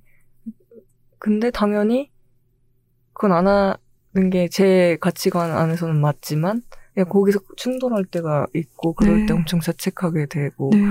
얼마 전에는 이제 어떤 팩트 광고를 뭐 촬영을 하게 되었는데 몰랐는데 안에 어떤 우유 성분이 들어가 있다는 거예요. 우유 성분이요? 우유, 네. 네. 우유 성분이. 근데 그럴 때, 아, 망했다. 아, 막 이런 아, 생각이 네. 들어요. 완벽에 대한 집착을 아, 버립시다, 그쵸. 우리. 네. 그럭저럭 괜찮은 비건으로 살아가면 안 될까요? 네, 근데 그랬을 때 되게 그런 것도 있었어요. 그럴, 음. 그랬을 때 그 비건을 지향하는 모두를 다 싸잡아서 욕을 먹이게 하는 네. 행동이 음, 될까봐. 그쵸. 그것도 그런 것만 지켜보면서 얘기하는 사람들 있잖아요. 그러니까요. 너 비건이라면서. 네. 네. 그게 엄청 나 자신이 그런 생각이 드는 이유는 그리고 내가 그렇게 선언하기가 어려운 이유는 그런 타인의 뭔가 시선들이 오히려 더 엄격하기 때문인 것 같다라는 네. 생각이 들기도 했었습니다. 그 당시에. 두 분의 글에는 종차별이라는 말이 조금 전에도 나왔지만 그래도 번갈아 등장을 합니다. 동물권 운동을 하려는 사람은 동물을 고기나 재료로만 소비하는 나의 생활이 종차별적인 태도라는 걸 인정하는 단계를 반드시 거치게 되는 것 같아요. 저도 그랬는데요. 음. 두 분은 언제 어떻게 그런 과정을 겪으셨나요? 저는 식당에서 느꼈습니다. 네. 테스코일 때, 밥 또- 먹다가 네, 음. 비건, 비건을 지향하고 있는데, 이제 저랑 맞춰서 이렇게 굴소스가 들어간 거를 같이 먹어줬던 어떤 분이 있거든요. 저랑 같이 음악을 하는 분인데, 지금은 이제 같이 비건으로 하- 항상 이제 리허설 시간에 식사를 함께 즐기는데, 어, 그때 갑자기 느껴졌어요. 왜 나는 이건 먹고 저거는 안 먹지? 음, 음. 네, 그런 생각이 들더라고요. 그리고 그 전에 게시경 반대 캠페인 영상을 만든 적이 있었는데, 그때도 그런 생각을 했어요. 왜 게시경 반대하면서 다른 것은 소비를 하지? 근데 그게 되게 좀 한참 된 몇 년 전 이야기여가지고, 네. 그렇게 자각을 하면서도 실천을 못했다는 게 좀 죄책감으로 남아 있습니다. 음. 음. 손수연 배우님은 어, 그런 것도 있어요. 저는 고양이랑 같이 네. 지내고 있는데 이제 네. 지금은 바들이라는 강아지를 잠깐 임시보호하고 있어요. 가족을 네. 찾고 있는 중이고. 고양이랑 강아지가 같이 있는 건가요? 네, 근데 네. 아주 두들겨 맞으면서 강아지가 네, 고양이한테 아무래도 그렇겠죠. 네, 엄청 맞고 엄청 혼나면서 지내고 있는데 예전에도 약간 그러니까 이론적으로 야, 이론적이 아니라 그냥 이성적으로 어 내가 고양이를 키우면서 동물이 들어간 사료를 먹인다라는 네. 거에 대한 인식은 있었는데 네. 최근에 저희 집 둘째가 아파가지고 둘째 고양이가 아파서 제 약을 섞어줘야 돼가지고 무슨 어떤 파우치를 하나 사서 먹였는데 되게 너무 생 어떤 동물 느낌이었어요. 네. 그때 엄청 갑자기 너무 확 오는 거예요. 그게 근데 고양이는 육식 동물이고 제가 영양학적으로 공부한 것도 아니고 그걸 잘 모르 모르고 비건으로 어떻게 먹이는 방법을 내가 선택할 수 있는 걸까라는 생각이 들면서도 내가 이 아이 내 가족의 아픈 걸 낫게 하기 위해서 또 누군가를 죽인 네. 다. 뭐 약간 이런 생각이 드는 드는 게 요즘에 좀 많이 드는 네. 것 같아요. 네. 어떻게 해야 될지 모르겠지만 저 아직은 잘좀 네. 더 고민해봐야 되겠지만 음, 그 부분이 항상 간식을 음. 줄 때마다 밥을 네. 줄 때마다 들고 있습니다. 네. 저도 요즘 비슷한 고민을 아, 하고 진짜요? 있는데 저는 그냥 먹여요. 아, 그거는 그의 선택이 아니기 때문에 네, 고양이가 그쵸. 선택할 수 있는 게 아니라서 맞아요. 네. 좋아합니다. 또 걔네가 맞아요. 살을 잘 먹어요. 엄청 좋아하죠. 없는. 네. 그래서 저는 에세이를 쓰는 과정에서 그걸 좀 느꼈는데 가물치를 지칭하는 명사로 물고기라는 말을 제가 생각을 계속 하고 있었거든요. 음. 근데 그때 물살이라는 말이 있다는 걸 그때 이미 알고 있었어요. 음. 근데 제가 물살이라는 말까지 써봤는데 그 말에 제가 진심이 아니더라고요. 음. 내가 정말 물살이를 물살이로 생각을 하고 있나? 그렇게 음. 느끼고 있는가? 감각하고 있는가? 음. 생각을 해봤더니 아닌 거예요. 음. 그냥 물고기는 어류는 어류인 거예요. 네. 그래서 저는 그때 제가 종차별을 습관적으로 하고 있구나라는 음. 걸 그때 깨달았습니다. 맞아요. 그리고 인정을 했죠, 그때.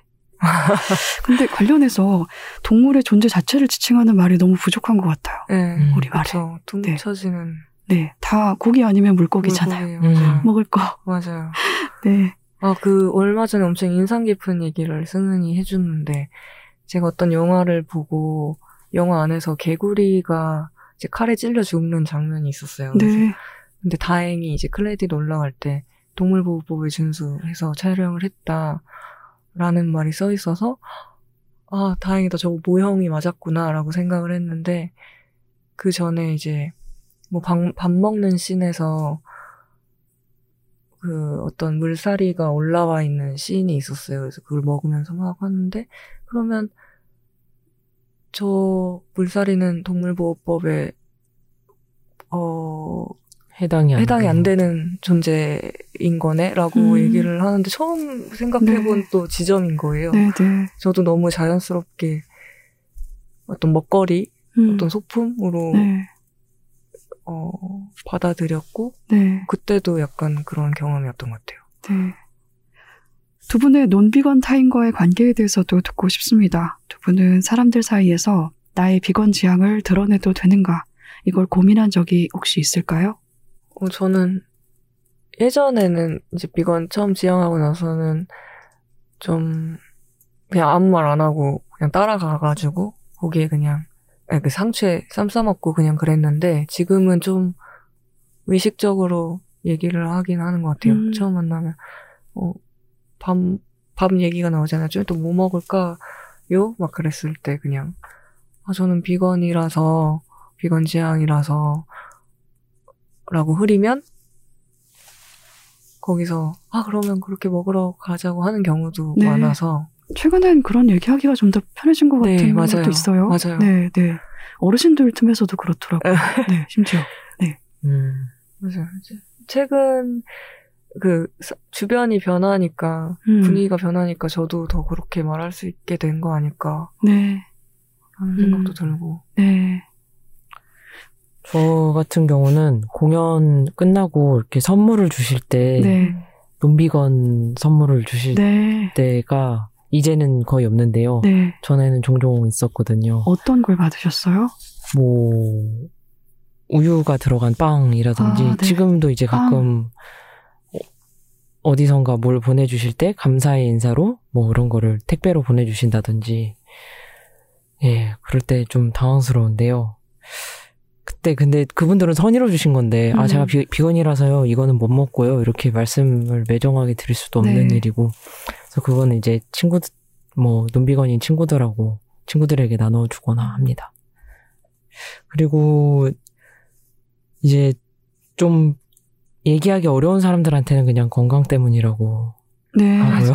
건강 때문에요? 네, 건강 네. 때문에 한다고 하고 신념 네. 때문에 하는 거지만 네. 네, 특히 집에 가면은 그냥 건강 때문에 네. 한다고 네. 그렇습니다. 두 개는 대단히 다른 얘기인데요. 네, 건강 때문에와 신념 때문에는 대단히 다른 얘기인데, 그리고 건강 때문에 그렇게 먹는다 그러면 대화를 더 해야 되잖아요. 오히려 신념 때문이라고 네. 하면 네. 말 안 붙이고 그런 네. 경우가 더 많지 않을까. 어, 그러면 저 같은 경우에는 더 왜? 그러면 네. 뭐, 더 질문이 이어져. 그럼 아, 그래요? 네. 아. 삼촌 안 불쌍해? 뭐, 뭐는 안 불, 이런 식으로 그래요? 뭔가 이, 얘기가 이어지는데 오히려, 네. 어, 저, 뭐, 식당에서 비건 주문을 할 때도 일부러 저 알러지가 있어서 이것 좀 빼주세요라고 하면 아, 엄청, 그렇게. 엄청 신경 써서 빼주시더라고요. 네. 전화까지 해서, 아, 여기 혹시 뭐, 교차 오염이 있을 수 있는데 괜찮으시겠냐고 막 아, 이렇게 여쭤보시고, 그러니까 오히려 건강이라고 하면 조금 더, 조금 더 받아들이시는 것 같은 받아들이는 그래요? 느낌뿐이니까. 그래요? 네. 신념이라고 하면은 약간 미령 함유돼도 되겠지. 그런 네. 아, 생각을 하시는 것. 아, 같고. 그렇구나. 네. 뭐 네. 그런 경우 그게 외식의 경험이 많은 경우와 주로 이제 뭘 해먹는 경우가 많은 게 외식의 비율이 좀 외식의 비율에 따라서 이게 좀 다를 음. 것 같긴 해요. 네. 이런 경험이 네. 저는 말씀하신 상황하고 좀 반대로 어 그런 경우들을 겪어서 음. 어떤 네. 어떤 오히려 건강 때문에 그렇다고 했을 때 더 많은 질문을 받게 되는 아, 아. 어디가 안 좋아? 그렇죠. 친밀한 사람들하고 같이 밥을 먹는 음. 경우에 그런 얘기를 하면 오히려 더 아. 질문을 받게 되니까 음. 저는 외식을 잘 안 하거든요. 아, 네. 그래서 음. 방금 두 분 말씀하신 상황은 미처 생각을 못했습니다. 음. 그러네요, 진짜. 네. 네, 약간 음. 좀 신념 때문에 이제 동물 동물권이라고 접근을 하면 사람들이 이제 비호감을 많이 사는 것 같아요. 예, 좀 음. 공격하려고 음. 하는 느- 음. 댓글도 많이 받고 네, 그러니까요. 네. 음. 너네만 뭐 우- 너네가 뭐 우월한 척 하는 거고 뭐 윤리적인 척 하는 거 뭐 이런 식으로 네. 전혀 그런 게 아닌데 그래서 굳이 그렇게 설명을 할 필요가 없을 때는 알러지다. 음. 소수연 배우님은 목숨값에서 비건에 적대적이거나 비아냥되는 태도는 잘 짜인 시스템 안에서 충분한 선택을 누리며 살고 있음을 간과하기 때문이라고도 하셨습니다. 혹시 그런 비아냥되는 사람에게 그런 이야기를 직접 할 기회가 있었나요? 어떤 어, 반응을 접하셨는지 궁금해요. 근데 면전에 대고 네. 이렇게 막 뭐 비아냥되는 태도는 아니고 이런 질문은 받은 적이 있었던 것 같아요. 그 아 그럼 진짜 궁금해서 그러는데 그러면 가다가 동물이 죽어 있는 건 먹어? 뭐 약간 이런 네, 식으로 네. 뭔가 어 아예 막 인터넷 익명에서처럼 네. 공격적이진 않지만 되게 그런 어떤 말도 안 되는 상황을 제시하면서 네, 되게 이런 이상한 질문인데. 이런 선택과 이런 선택이 있으면 그럼 넌 그래도 비건을 선택할 거야. 약간 이런 식으로 음, 물어보는 질문들은 좀 공손한 질문? 음. 태도가 공손한? 받았는데, 근데 제가 이렇게 쓴 맥락은, 어, 친구가 이제, 어, 그, 비건 지향인 사람들이 음식을 먹을 때가 많지 않다라는 것에서 사람들이 네가 도시락 싸고 다녀라 막 이런 댓글들을 본. 적이 있어요. 직접 네. 그럼 네 선택이니까 책에 네가. 책임져라. 네. 근데 그게 너무 말도 안 되는 거잖아요. 그말 네. 자체가 사실 그냥 아무런 맥락 없이 공격하기 위해서 그냥 비난하기 위해서 하는 말이고 그들은 논비건들은 너무 많은 선택지가 있는데 그 선택 안에서 어 너무 다른 생각을 할 필요가 사실은 없는 거죠. 그래서 그런 얘기들을 인터넷에서는 많이 봤는데요. 네. 직접 얼굴을 보고 그렇게 공격적으로 말하는 사람은 보- 보지는 못했던 것 같아요. 네. 근데 만약에 음. 그렇다면 이제 파이터가 되겠죠. 네. 앞에서 말을 하면. 네. 네. 파이터 스타일이시거든요. 네. 아, 그럼, 그렇군요. 네, 네, 엄청. 네. 네. 싸워요. 근데 그런 그런 아까 말씀드린 그러면 길에 동물이 죽어 있어 그래도 안 먹을 네. 거라고 말하는 친구한테는 그건 너무 심술구져요. 네 그 질문이. 맞아요. 네, 별로 점잖지 않아요. 네. 근데 태도가 그래요. 네. 태도는 막 아, 네, 네, 제가. 진짜 궁금해서 그러는 거. 아, 근데 거기서 제가 화를 내거나 하면 제가 또 예민한 비건인이 네. 되는 거잖아요. 네. 참 많은 걸 생각해야 되네요. 그러니까 그냥 네. 아 그런 일은 일어나지 않잖아. 네. 그러고 말고 최대한 그 막 그런 얘기도 너무 그렇게 예민 예민하게 반응하면 네. 뭐 배고파서 그렇다 고기 안 먹어서 그렇다 약간 이런 식으로 아, 나오는 네. 경우가 있을 것 같아서 되게 친절하게 말을 하게 되는 것 같아요. 그런 음, 상황에서. 음. 온라인에서는 혹시 온라인에서 파이팅을 해본 적 있으세요? 아니요 그냥 그때는 무시한. 무시. 네. 네. 사실 그 사람들은 그 제가 그 댓글을 쓴다고 해도 안 보지 않을까요? 그리고 네. 굳이 그 몇 마디로 바뀔 사람이라면 그런 댓글 쓰지도 않았겠죠. 네, 악플은 사실 그러네요. 네, 무시 안 보, 최대한 무시하려고 노력하는 네. 편인 것 같아요. 네. 목소리 키우는 것밖에 안 되겠네요. 네. 네, 대꾸가 그런 네. 대꾸는. 신승은 감독님은 불편한 존재가 되고 싶지 않아서 슬쩍 넘어가고 눈치 보고 단어를 골라 쓰게 된다고 이번 책에서 말씀을 하셨습니다. 그런데 이런 눈치를 보는 일은 비건이나 페미니스트나 성소수자가 일상에서 자주 겪는 일이기도 한 것 같아요. 알겠으니까 티내지 마. 라는 눈에 보이지 말라는 요구인데요. 비건이고 페미니스트로서 두 분은 일상에서 그런 요구를 받았을 때 어떻게 대응하시나요?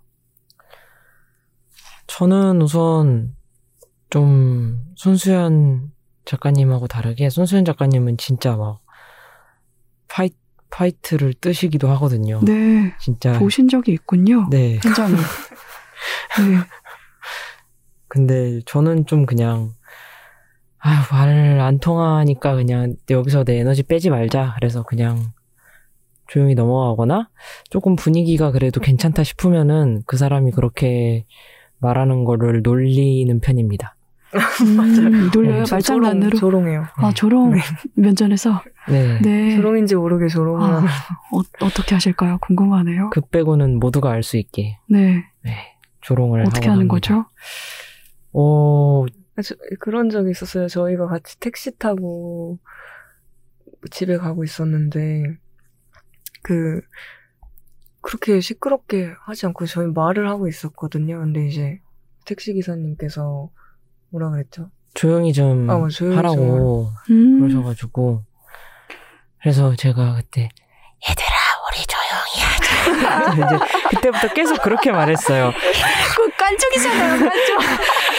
기사님이 진짜 시끄러워 네. 했더니 기사님이 나중에 미안하다고. 네. 사과하셨어요. 아, 네. 네, 그런 식으로 그렇군요. 합니다. 네. 네. 그런 식으로 하시는군요. 저는 그 얘기도 되게 공감이 됐어요. 가끔은 착한 사람이 되기도 한다고 사람들이 바라는 대로 불편하게 만들지 않으면서. 근데 조금 전에 신승은 감독님이 말씀하신 것처럼 그쪽이 훨씬 더 힘이 덜 들기 때문에. 네. 네. 근데 그렇게 그거를 비겁하게 착해진다라고 표현을 하셨더라고요. 음. 네. 마음은 사실 붙잡고 얘기하고 음. 싶거든요 그리고 음. 당신이 그렇게 말한 거 잘못된 방식입니다 이렇게 마음은 그러고 그렇게 말을 해야 그 사람도 잘못된 걸 알 텐데 그냥 내 에너지 빼기 싫어서 넘어갈 때가 많죠 음. 음, 네. 음. 신승환 감독님은 비건이라고 말했더니 착하다는 평가를 들으셨다고요. 착해 이러면서 그리고 이렇게 쓰셨습니다. 어떤 가치관을 지향하는 운동을 그냥 고운 마음씨에서 비롯된 행위로 치부하는 것은 또 다른 구속, 코르셋이 된다. 신념을 마음씨로, 성품으로 그렇게 축소시켜서 운동이 축소되는 일을 경계하셨습니다. 저는 그 부분 읽으면서 피터 싱어의 동물의 방도 생각이 났거든요. 음. 그 피터 싱어가 동물을 사랑하는 마음으로 동물권 운동을 하는 게 아니라는 글을 썼잖아요. 그 이야기도 좀 떠올랐습니다. 음. 감독님은 동물권 운동을 하는데 가장 필요한 것이 무엇이라고 생각하시나요? 어, 많은 사람들이 그렇게 아까 말씀하신 것처럼 동물을 사랑하는 마음이 필요하다고 생각할 것 같은데요. 그런 감성이 아니라 오히려 이성이 필요하다고 생각하고요. 네. 그래서 이성적으로 접근해서 내가 연민을 가지고 그들을 뭐 막 사랑해서 막 음. 어, 예쁜데 어떻게 막 그런 마음이 아니라 오히려 이성적으로 어, 그렇게 바라봐야 더 오래 할 수 있는 것 같아요. 음. 네. 음, 그래야 예쁘지 않은 존재도 사랑스럽지 않은 존재도 내가 사랑할 수 없는 존재도 모두 소중하기 때문에 먹어서는 안 된다. 그렇게 좀 이성적으로 접근을 해야 되는 것 같습니다. 네. 음. 신승훈 감독님은 동물권 운동을 오해하시는 건가요? 착해서 농담이고요. 네, 네. 그냥 그러면 안 되니까 네. 네 그러면 안 된다는 생각이 강하게 있어서 음, 네. 그렇게 반대로 살고, 살려고 노력하는 것 같습니다. 네. 손수연 배우님은 어떠세요? 사랑해서 농담이고요. 그냥 그게 맞다고 생각이 네. 드니까. 네. 그냥 뭐 페미니즘이나 뭐 다른 것들도 마찬가지인 것 같아요. 그런 가치를 지향해 나가는 게 사람이 아 이건 틀렸다고 생각하는 가치를 지향할 일은 절대 없잖아요. 네. 그리고 그게 모두가 다 정말 다 살 수 있는 길이라는 생각이 들고 그게 맞으니까 계속 더 잘 해나가고 싶은 것 같아요. 네. 저는 두 분한테 이 어려운 질문을 던져놓고 네. 그러면 저는 동물권에 왜 관심을 갖고 있는가라는 생각을 약간 시간을 벌어놓고 하고 있었습니다. 저는 근데 두 분이 책에 이미 쓰셨어요. 지금 두 분의 책에 쓰인 구절이 생각이 나는데 이미 알아버려서 음. 알을 멈추기가 어려워서인 음. 것 같아요. 알아버려서 음. 네 알아버렸기 때문 아닌가 싶습니다. 되돌아갈 수 없어. 빨간 약. 이번 책에 두 개의 시나리오가 실려 있더라고요. 선풍기를 고치는 방법은 손수현 배우님이 직접 연출한 작품이고요. 그렇다면 보너스 트랙으로 실린 보너스 트랙이 맞는 거죠? 네, 맞습니다. 네. 보너스 트랙으로 실린 야채 전골단. 저 이거 재밌었습니다. 아, 진짜요? 단편 영화 보듯이 읽었어요. 이 시나리오. 이것도 혹시 단편 영화 작업을 하시는 건가요? 아니요. 아니요. 안 하신 건가요? 네. 네. 왜 실으셨어요? 아니, 그렇기 때문에 저희가 이제 조금 예, 글은 말고 조금 글은 딱딱하니까 좀 네. 구어체로 어, 실는 것도 재밌을 것 같다 네. 해서 진짜로 야채 전골을 먹으면서 네. 녹음을 해가지고 네. 옮겨 적은 아, 그런 거예요. 녹취록이군요, 네, 그러면. 녹취록입니다. 시나리오가 아니라. 네. 네. 네, 음이 너무 많아서 편집자님이 답변해 주셨어요. 음 하고 이제 뭐 쩝쩝 빼고 쩝쩝. 네. 저 그거 재밌었어요. 청경채 이에 껴가지고. 아, 네. 뭐, 그, 아이 하면서. 아이, 아이. 어, 영화, 네, 그렇군요. 이미 한 번, 네, 이미, 이미 한 번. 그래서 그거를 조금 잘라서 트레일러로 만들어 볼까. 네. 제 트레, 북트레일러로 만들어 볼까 했는데 그러려면 재밌겠네요. 대사를 또 외워야 되고 연기를 해야 되니까 네. 제가 연기가 안 돼서 그래서 어, 네, 못했고 그러네요. 네. 네. 네. 그랬습니다. 한 번, 야채 전골 한 번 더 끓여 먹으면 되지 않을까? 아, 자연스럽게. 저는 초반에 얘기가 나오긴 했는데, 손수연 배우님이 쓴 친구들 이야기가 네. 그게 좀 이- 재밌었어요. 친구들 얘기요. 네, 친구들 얘기 많이 쓰셨다고 네네. 했는데, 조심스럽기도 네네. 했다고 하셨지만, 네. 고수를 싣는 박정원 요리사, 아, 네네. 하고 한 집에 사는 고수 헤이터 연경 씨. 네. 이 이야기 너무 재밌게 읽었고, 아, 정말. 근데 이런 이야기를 재밌게 읽다 보니까 손수연이라는 사람은 이 친구들에게 어떤 친구일까 이런 게 막 궁금해지고 그렇더라고요. 어, 이거는 배우님이 대답을 해주실 수 있을까요? 제가 제 아니면- 입으로. 네. 저는, 어, 본인 은 어떤 친구인가요? 저, 저는 약간 챙겨주, 그러니까 제가 영양제 좀 잘 챙겨, 애들 아픈 걸 못 봐가지고, 네. 누구 아픈 걸 잘 못 봐서, 뭐 아프다 그러면 이제 약, 저희 약, 그, 선반이 있거든요. 네. 이제 막 제조해가지고, 음, 알- 영양제 챙겨주고, 밥 챙겨주고, 네. 밥 못 먹는 거 엄청 걱정해서, 건강 신경 쓰는 친구? 제가 건강을 담당하고 있습니다. 네. 건강. 네. 네, 건강. 네. 친구들에게 비타민을 먹이신다고요? 네네. 네. 잘 안 챙겨 먹어요, 애들이 다. 네. 그래서 제가 다 아프다 그러면 바로, 와, 짤짤짤, 비타민 B, C 막 네. 해가지고, 네. 증상이 어때? 네. 약국이네요. 네. 네. 그 그걸 좀 약국이네요.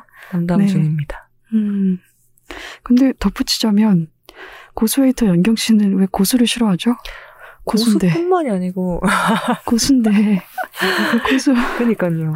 고수 고수뿐만이 아니고, 이제 모든 약간 허브 향 나는 거? 아, 좀 그렇구나. 특유의 향이 나는 네. 걸잘 못 먹어요. 네 못 먹는 게좀 음, 많아요. 음, 특이해요. 그러시구나. 좀 식성이 그리고 좀 보수적이어서 네. 새로운 음식을 이렇게 도전을 잘 안 하고 네 항상 먹던 거 먹는 거를 좋아하고 네. 좀 그렇습니다. 그렇구나. 두 분은 고수 좋아하세요? 어, 저 네. 너무 좋아. 네, 아, 저도 좋아서 아, 최고 네, 최고잖아요. 네, 최고 최고죠. 네, 근데 고수 많이 먹으면 시력에 문제가 생긴대요. 시력이요? 네, 시력에.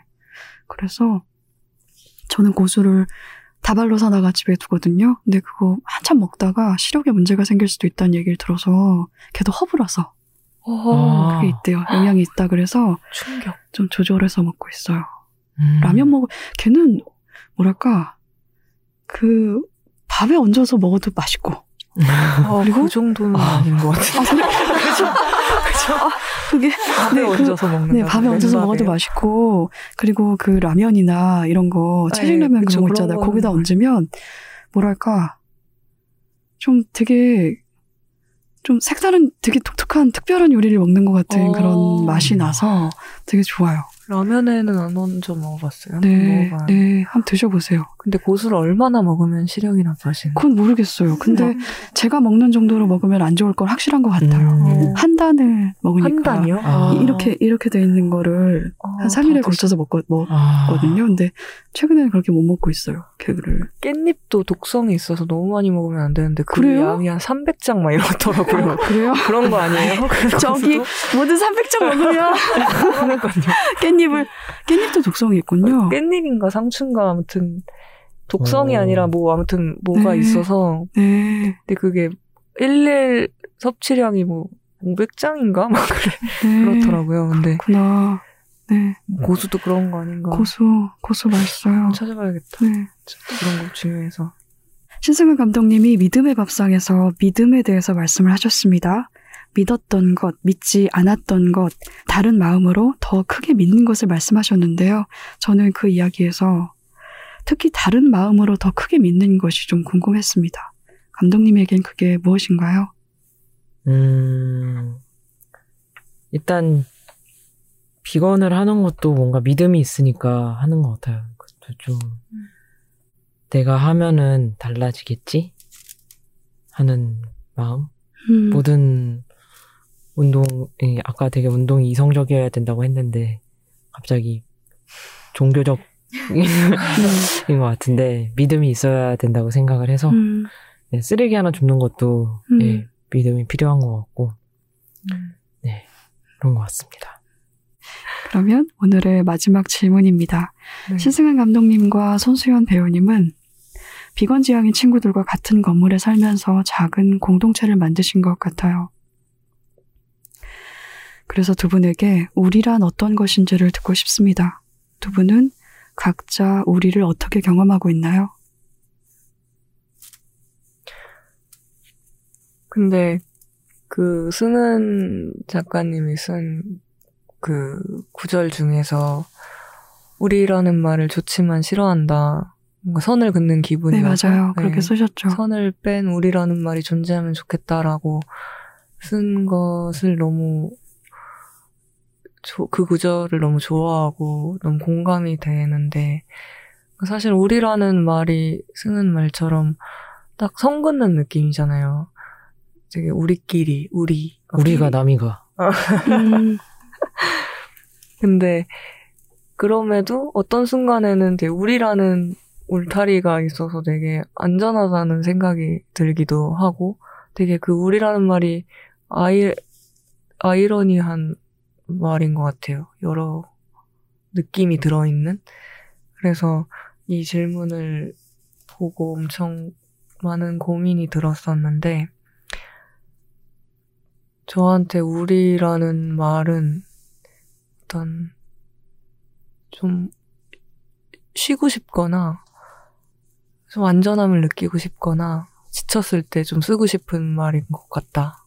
음, 그러지 않았을 때는 좀 거기를 넘어서 조금 fight. 어, fight를 뜨고 다시 우리로 돌아와서 쉬고 약간 그런 그런 어떤 이미지가 생각이 났었어요. 그리고 실제로 지금도 그렇게 지내고 있는 것 같고 음, 마음이 굳이 어떤 말 하지 않아도 잘 만, 어, 알아주는 틈이 감사하게도 있어서 계속 뭔가를 지향해 나갈 수 있는 힘을 계속 얻는 것 같고 음, 이걸 점점 넓혀가고 싶다라는 생각을 하고 있습니다. 그 저희가 살고 있는 빌라를 구매하고 싶다. 네. 많은 사람들을 불러 모으고 싶다. 막 그런 생각을 음, 정말로 음, 하고 있어요. 진심입니다. 음, 음. 저는 우선 시각 적으로 생각을 했을 때 굉장히 담장인데 낮은 담장이 떠오르고요. 음. 그래서 누구나 올 수 있지만 또 막상 누구나 올 수는 없는 좀 음. 낮은 담장이어서 어 어떤 안전함은 주되 누구나 올 수 있는 네 그런 낮은 담장이 떠오르고요. 어 제가 우리를 경험할 때는 굉장히 많은 순간이 있는데 최근에 제가 억울해라는 노래를 냈었는데 그거 관련해서 공연을 했었거든요. 근데 억울함을 같이 느낄 때 또 많이 음. 우리를 느끼는 것 같아요. 네. 예. 같이 억울함을 느끼는 사람들. 네, 네. 좀 비슷한 감정을 느낄 때 그런 게 되게 옆에 있는 친구일 수도 있고 아예 생판 남일 수도 있잖아요. 네. 요새는 SNS나 이런 게 또 있으니까 그리고 뭐 책을 볼 때도 그런 감정을 느낄 때 있고 영화를 볼 때도 느낄 때 있고 좀좀 내가 느꼈던 감정을 저기 저 인물도 느끼고 있구나 그걸 느낄 때 우리를 경험하는 것 같습니다. 네. 그래서 되게 주인공이 외로운 영화들을 엄청 좋아하고 네. 그런 글들을 좋아하는 것 같습니다. 음, 네. 말씀 듣고 보니까 신승훈 감독님의 우리라는 건 되게 넓고 음. 그리고 영역이 굉장히 확장될 수 있는 그런 울타리인 것 같아요. 네. 그때 생각을 공유하고 감정을 공유하고 그런 사람들 음. 언제든 우리가 될 수도 있고 또 잠깐 떨어져 나갔다 올 수도 있고 네. 멀리 있어도 네 같이 우릴 수 있고 음. 그런 사람들이 생각이 나네요. 맞아요. 밥을 먹다가 생각이 났어요 실린 글에서 신승은 감독님은 비건 지향을 달라질 거라고 믿으니까 하는 것 이라고 말씀을 하셨습니다. 손수연 배우님도 나를 위해 시작했다 하더라도 그 목적은 언젠가 바뀔 수 있다는 믿음이라고 하셨는데요. 두 분이 말을 한 그대로 저한테도 믿음이라는 것은 뭔가를 바라며 기다리는 말이 아니라 일단은 하는 것입니다. 음. 바뀌고 달라질 거라고 음. 믿으면서 세상에 작은 보탬이 되는 책을 같이 내주신 두 분을 만나서 저는 오늘 반가웠습니다. 오늘 나와주셔서 고맙습니다. 감사합니다. 아, 감사합니다. 감사합니다. Check it out. 그렇게 한참 늦게 시작하게 된 비건은 지향하기 전의 생각과는 달리 어떤 운동의 마지막 단계가 아니라 시작이었다. 갈수록 더 많은 것을 알게 되었다. 트러플은 멧돼지를 착취해서 얻는구나. 그래, 꿀은 벌을 착취하지. 팜유를 얻기 위해 숲을 제거해서 멸종위기 동물들이 사라졌구나. 하나씩 알게 될 때마다 마음속에서 반사적으로 그런 뭐 먹고 살아가 튀어나왔다. 사람답지. 참 사람답고도 인간적이다. 먹고 살 거 많으면서. 다른 생명이 착취당하고 있다는 사실을, 거기에 내가 일조해 왔다는 사실을, 그 사실을 수용할 수 있는 능력을, 그래서 그것을 지향하고 불편하게 살 수 있는 능력을, 그 불편한 삶이 익숙해질 때쯤 또 다른 불편함을 찾을 수 있는 능력을 기르자고 다짐했다. 요가와도 비슷하다. 에헴, 나는 요가 한 달 차다. 처음엔 앉는 것도 힘들어 난생 처음 꺽꺽 소리를 냈다. 근데 하다 보니 여기까지는 된다. 그럼 여기서 저기까지 조금만 더 해보는 거다. 익숙함을 쟁취한 나에게 보상으로 새로운 불편함을 준다. 샴푸 대신 샴푸바 써보고, 휴지 대신 손수건 써보고, 물티슈 대신 행주 써보고. 이 과정들이 뿌듯함을 가져다 줄 때도 있지만 무력함을 가져다 줄 때도 많다. 특히 장을 보러 가서 비닐에 쌓여있는 야채들을 볼 때 그렇다. 혼자서는 무리다. 그러니까 나자빠지기 전에 다 짊어지려고 하지 말아야 하는데 나보다 더 많은 것을 실천하며 사는 사람들을 볼 때면 존경심과 함께 나도 다리를 쫙 찢어 지금은 턱도 없는 요가 자세를 해보고 싶은 것이다.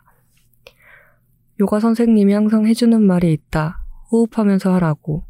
하나, 후, 둘, 후, 셋, 후, 넷, 후. 그래, 숨 쉬면서 오래 계속할 것이다. 잘못 살아왔다는 사실에 자- 나자빠지고 싶을 때가 많지만 그래도 조금만 더, 조금만 더. 나는 이제 버섯을 잘 먹는다. 가지도 좋아한다. 양송이 버섯은 제일 늦게 좋아하게 되었지만 지금은 장보기 목록에서 당당하게 1순위를 차지하고 있다. 팽이버섯은 아직도 좀 어렵긴 하다. 그렇지만 그 또한 나의 섣부른 판단이겠지. 예전에는 양송이를 뽀득뽀득 씻었는데 박정원이 그렇게 씻으면 버섯 향이 다 사라진다고 했다. 요리사 선생님에게 배운 대로 가볍게 먼지만 털어낸다. 양송이를 똑바로 서게 한 뒤 송송 썰면 크기는 다르지만 똑같은 모양새를 한 버섯이 여러 개가 된다. 마리오를 커다랗게 만드는 능력만 있는 줄 알았는데 알고 보니 분신 능력도 갖추고 있던 것이다. 그 모양이 꼭 똑같은 모자를 나누어 쓴 친구들 같다. 마음의 안정, 마음의 평화가 피어난다. 그들과 함께 있을 땐 언제나 여유롭다. 손수연 배우와 신승은 감독이 쓴 지속 가능을 위한 비거니즘 메세이 밥을 먹다가 생각이 났어 의 일부를 손수연 배우와 신승은 감독의 낭독으로 들었습니다. 야심한 책은 2주 뒤에 돌아오겠습니다. 또 봬요. 우리 함께 읽는 우리 함께 있는 시간 책이라운